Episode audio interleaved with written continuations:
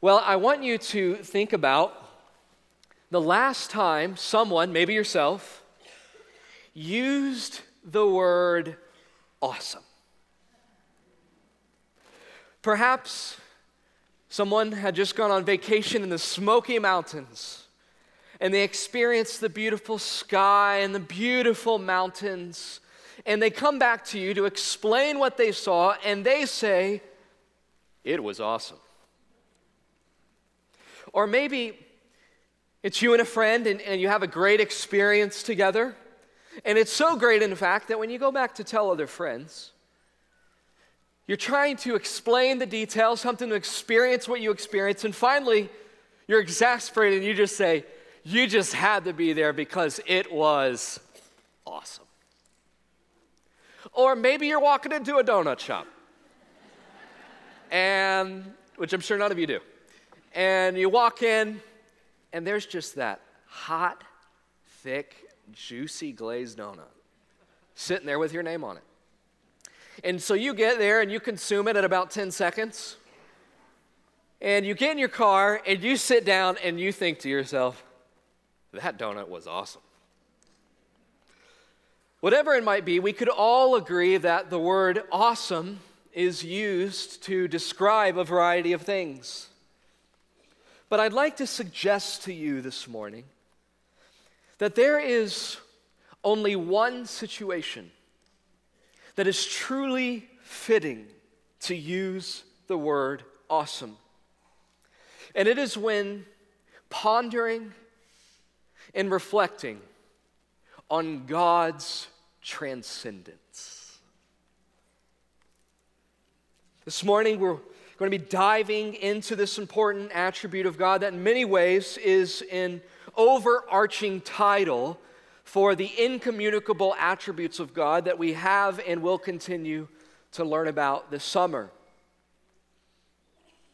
And, and, and, what I want you to do, this is my aim, at least for this morning and our time together, my aim is that you would leave this place with one thought, one thought resounding in your heart and mind, which is this God is awesome.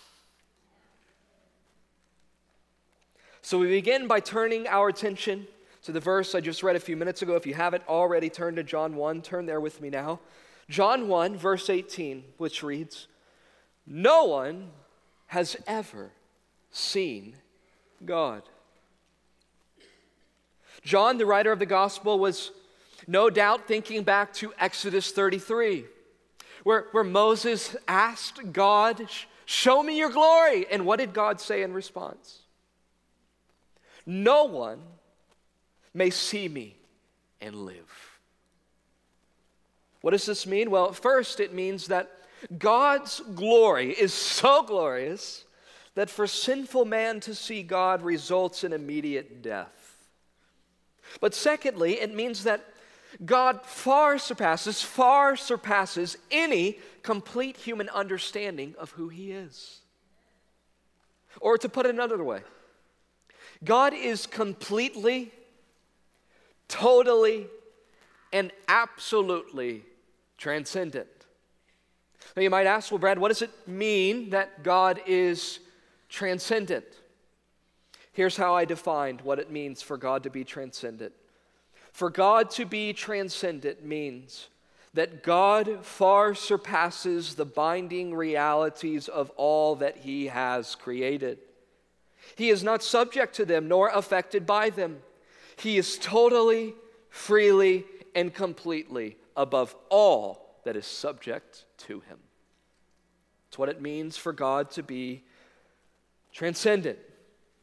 The Bible speaks much of God's transcendent nature, this attribute, but this morning in our limited time together, what I want to do is just simply give you three reflections on God's transcendence.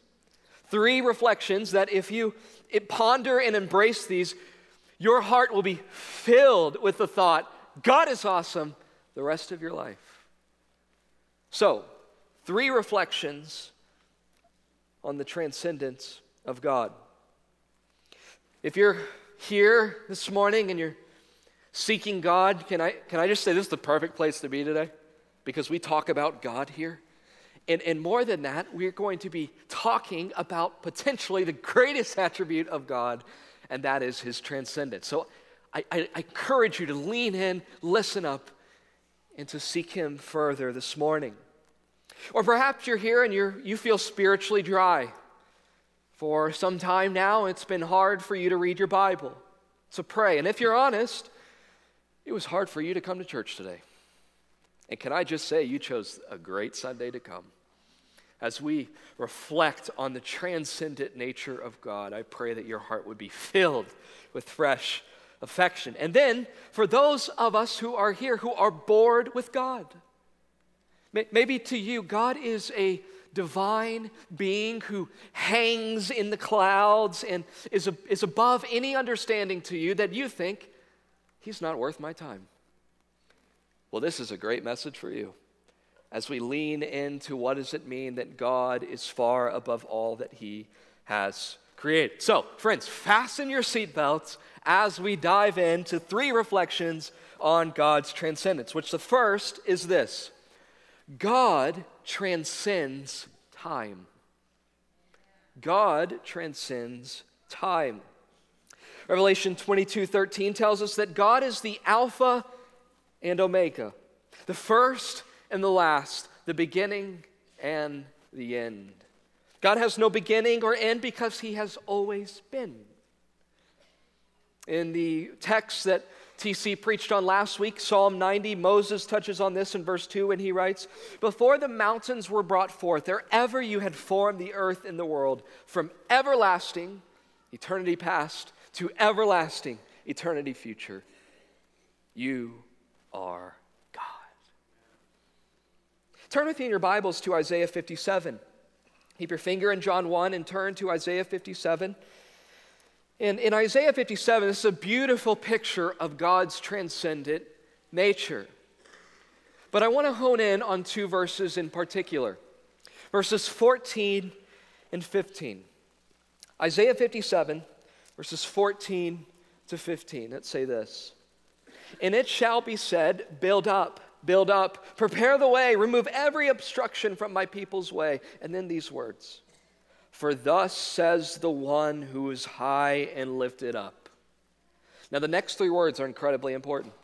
So I want us to read them together. So, on the count of three, we're going to read the last three words of Isaiah 57. Here we go. One, two, three. Who inhabits eternity? Can you fathom that? What does that mean? It means that whereas we exist in time, God exists beyond time. Such that Isaiah writes that he inhabits eternity.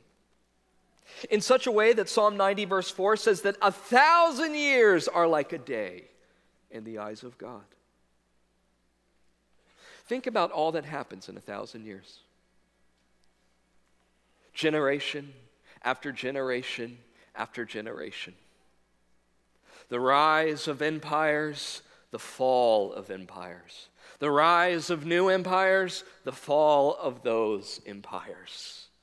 Formation, reformation, counter reformation. A thousand years of history for man are like a few hours in the night for God. I mean, even think about our country. We've existed for around 250 years. God, that's a, guys, that's a, that's a sneeze to God. It's nothing to him. It's a matter of mere minutes in his perspective. God transcends time in that he is in total control of it, and get this, unchanging through it. Remember the writer of Hebrews when he writes in Hebrews chapter 13, verse 8, he says, God is the same, what? Yesterday, and today, oh yeah, and forever. Get, get this God's attributes do not change with time. This is incredible. Because we are not so. The, the way we look changes over time. I'm so grateful for that because in seventh grade, uh, But I mean, look at me now. Why are you laughing? I mean, look changes over time. The way we think changes over time. There are things you, you used to believe that maybe you don't believe, things you used to think, and now you think, that was stupid. We grow in knowledge and change in skill over time. Guys, we're able to do things at 40 that we couldn't do at 15, and vice versa. there are things that we could do at 15 we can't do at 40. And you're 15, you fall down and hurt yourself. Few minutes later, get back up, and you're great. When you're 40, you hurt yourself sleeping. but God is not like that. No. God does not change through time because he transcends time itself. And, and this reflection, this reflection that God transcends time and doesn't change through it is especially encouraging the two groups of people here this morning. First, for those that suffer. Because God transcends time and doesn't change through time, you never have to wonder if He will sustain you in your trial. Never have to wonder that. God did not use the Apostle Paul to write, My grace might be sufficient for you if I feel like it. No, he used the Apostle Paul to write in 2 Corinthians 12, My grace is sufficient for you. Do you know what that means?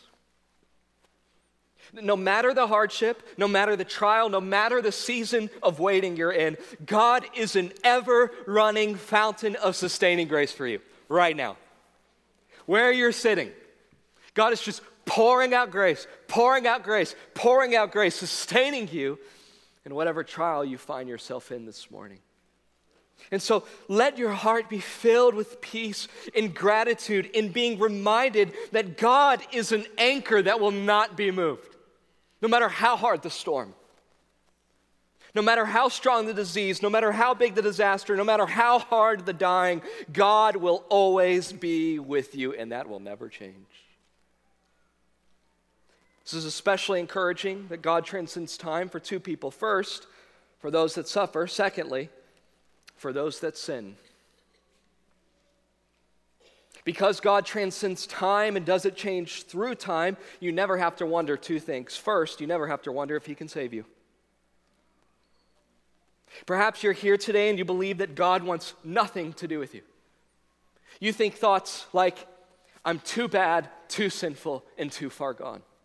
What would God want to do with someone like me? And can I just tell you, that was me too. And, and yet, where you need to be encouraged that God can save you is in this Jesus' mission of seeking and saving the lost has not ended. He's still seeking people today. In fact, you sitting in the seat you're sitting in, in this place at this moment, listening to me say this, is proof that He's seeking you. God, God brought you here to hear that truth that His grace is sufficient for you and He can save you today. So the question is not, can God save me? The question is, will I humbly admit my brokenness and turn to Him by faith? So will you? So, first, you never have to wonder if He can save you. Secondly, you never have to wonder if He can keep you. Perhaps you're here this morning, you're a Christian, and you've come to this place discouraged and doubting. You looked at what you said you would never look at. You said things that you told yourself you would never say. You thought things that you swore you never think. And you come into this place wondering, does God still love me?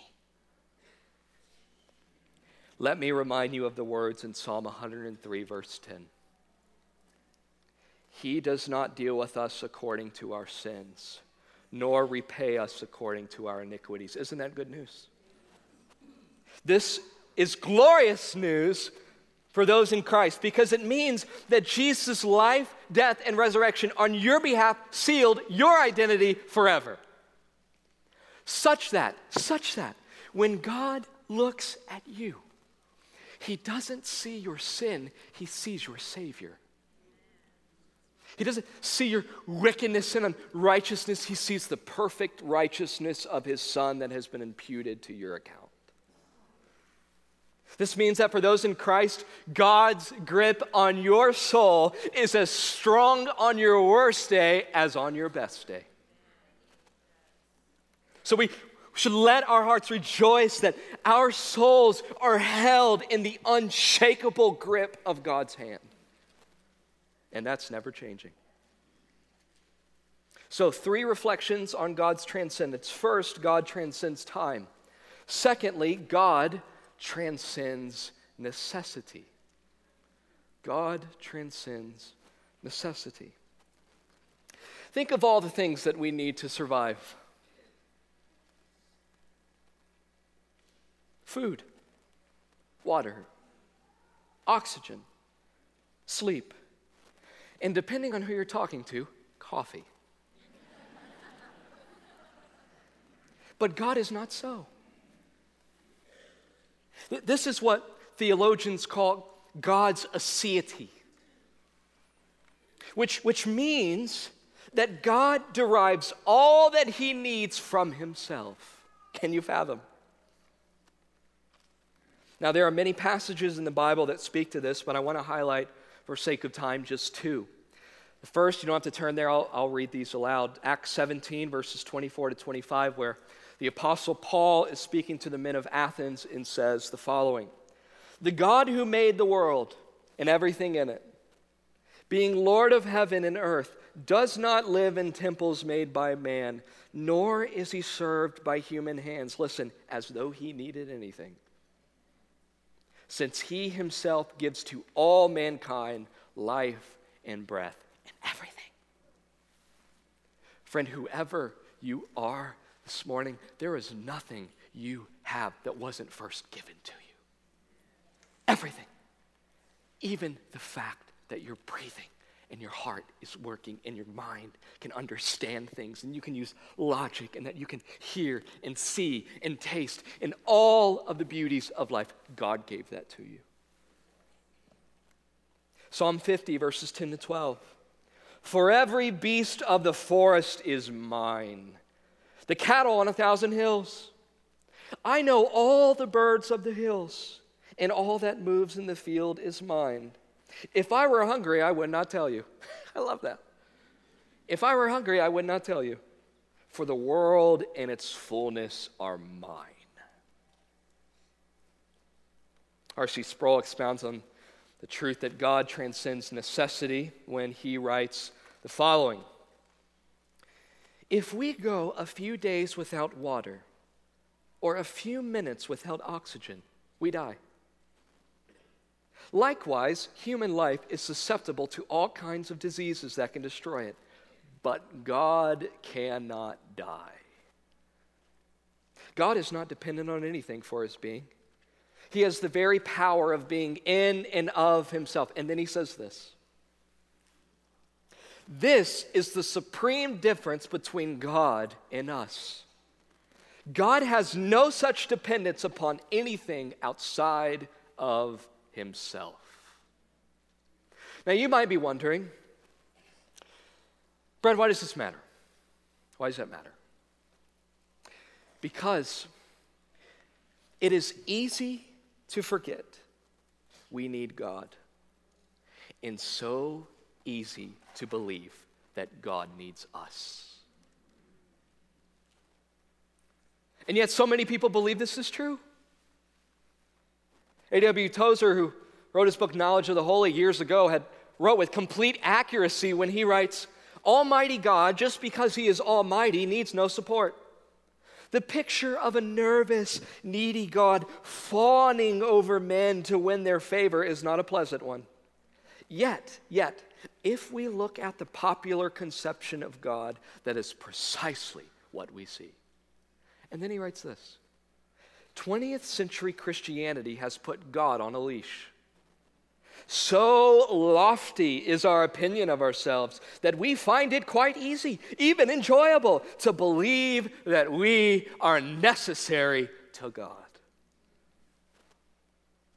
But the truth is this God does not need us.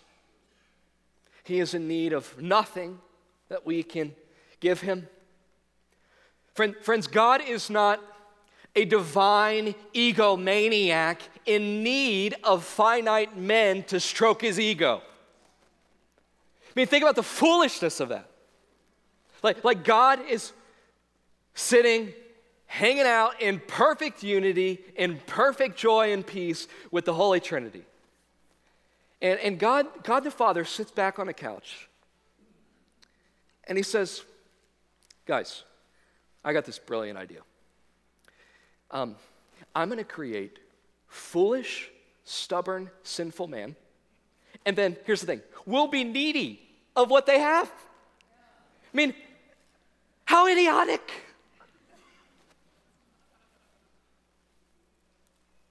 No, he is he is not a God in need of us. He is an infinitely glorious God who is in need of nothing we have to offer. Can I just tell you that includes our worship? We don't come to church to worship because God needs it. No, we don't worship because God's needy, but because He's worthy. And He's worthy because Romans 11 36, from Him and through Him and to Him are all things.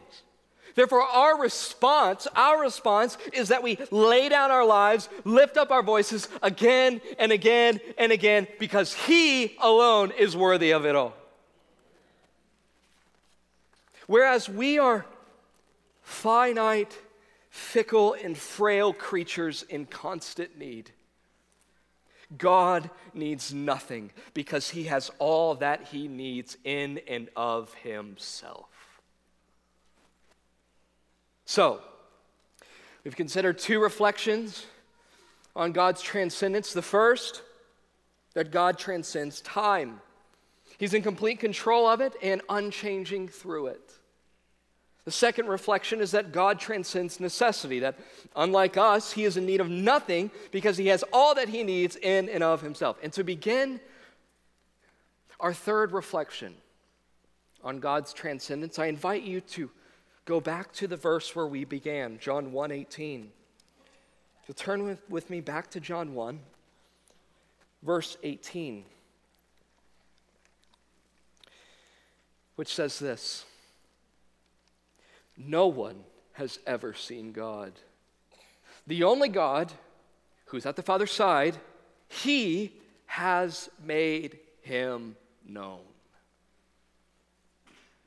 John begins by telling us that no man has ever seen God because sinful man is unable to see his transcendent glory in all of its fullness and live until, he writes, the only God who is at the Father's side, he has made him known. What does this mean?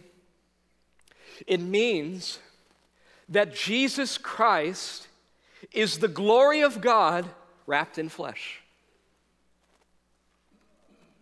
To know Jesus is to know the Father, such that all throughout the gospel accounts, Jesus frequently says, Anyone who has seen me has seen the Father. To see Jesus is to see God. So I must ask when is the last time that left you in awe?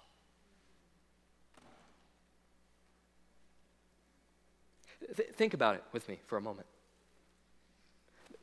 The transcendent God of the universe the very one who transcends time, space, reality, and necessity, get this, enters time, space, reality, and get this, becomes needy.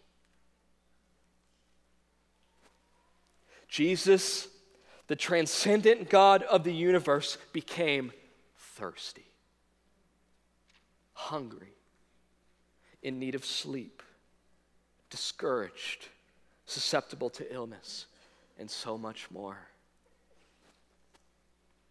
But the great, greatest tragedy of all of this is not just that he came. The greatest tragedy of all is that this transcendent, infinitely worthy God came down to his created people and they crucified him. Why? Because only the death of the infinitely worthy, transcendent Son of God could atone for our sin. Friend, if you're here this morning and you came into this place thinking that your sin is little, you are incredibly deceived. Because for even our quote, smallest sins required the atonement of the death the transcendent God of the universe. There is no such thing as little sins. Every sin you and I commit is like looking into the face of the transcendent God of the universe and saying, You're not worthy of my life. Every sin. And so, what do you do? You chase money. You look down on others. You gaze at porn. You gossip. You don't forgive the people in your life that have wronged you or hurt you. You buy what you don't need. You run after anything and everything that you believe will satisfy your soul, all the while rejecting the transcendent, infinitely worthy God of the universe. And that happens every time we sin. And so, my question for you this morning is this Are you done trying to get full on what is empty?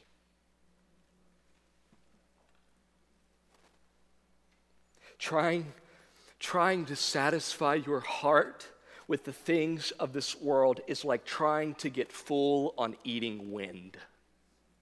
It will only leave you wanting and yearning for more.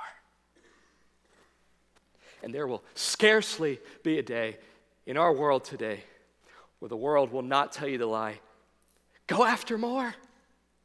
Things, things, things while God stands saying, That will not satisfy you. And this, my friends, is why the transcendent God of the universe sent his Son, so that we can know our third and final reflection on God's transcendence, which is this God's love transcends life. God sent his Son to bear all of our sins so that through his life, death, and resurrection, we might come alive to experience the all satisfying love and glory of God. That's why He came. And this is the greatest news in all the world. You want to hear any better news than this this week? John Piper agrees when he writes The greatest news in all the world is that Jesus Christ died and rose again to forgive the treason of our souls which have turned from savoring God to savoring self. And then he writes In the cross of Christ, God rescues us from the house of mirrors and leads us out to the mountains and canyons of his glory and majesty. Nothing satisfies us or magnifies him more than this. God's love transcends life, and that is, it is eternally more satisfying than anything you will ever know in life, above and beyond. Such that David writes in Psalm 63, verse 3. Do you remember this? He says, Your steadfast love is better than what? Life. But not only is his love for us all satisfying, it is also incomprehensible. You can't grasp it. Brothers and sisters in Christ, how would you answer this question? How much does God love his children? What would you say? I mean, you could say, well, he loves you so much that he made you in his image and gave you life. You could say he loves you so much that he sovereignly put people in your life to share the gospel with you and gave you faith to see that it was true. You could say he loves you so much that he broke your slavery to sin and set you free to be a lover and doer of righteousness. You can say he loves you so much that he has promised to make you like him day by day by day, and he will not stop until he's finished. You can say He loves you so much that He's given you an eternal, unfading, ever living hope that will never be taken from you in this life. And you can say He loves you so much that He has promised that no tribulation or distress or persecution or famine or nakedness or danger or sword will ever be able to separate you from His love. And so much more. So, how much does God love His children? So much that Paul prays in Ephesians 3 18 to 19 that we might have power to comprehend the length the width, the depth, the height of his love. And to know the love of Christ, here it is, that surpasses knowledge. Friend, go ahead and try to exaggerate God's love for his kids. You can't do it. So great is his love for us that it transcends our ability to even grasp it. Puritan Thomas Watson reflects on this when he says, It was wonderful love that Christ died for us instead of the angels that fell. They were creatures of a more noble extract, and in all probability might have brought greater glory to God. Yet that Christ should pass by those golden vessels and make us clods of earth into stars of glory. Oh, the hyperbolic love of Christ.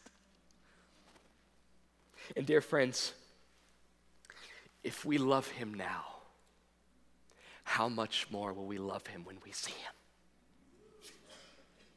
Have you, have you ever sat in a worship service? I find it happens to me almost every Sunday. I'm just sitting over here, first service, and I'm just singing a song, and the lyric just grips my heart. Have you ever had this happen to you?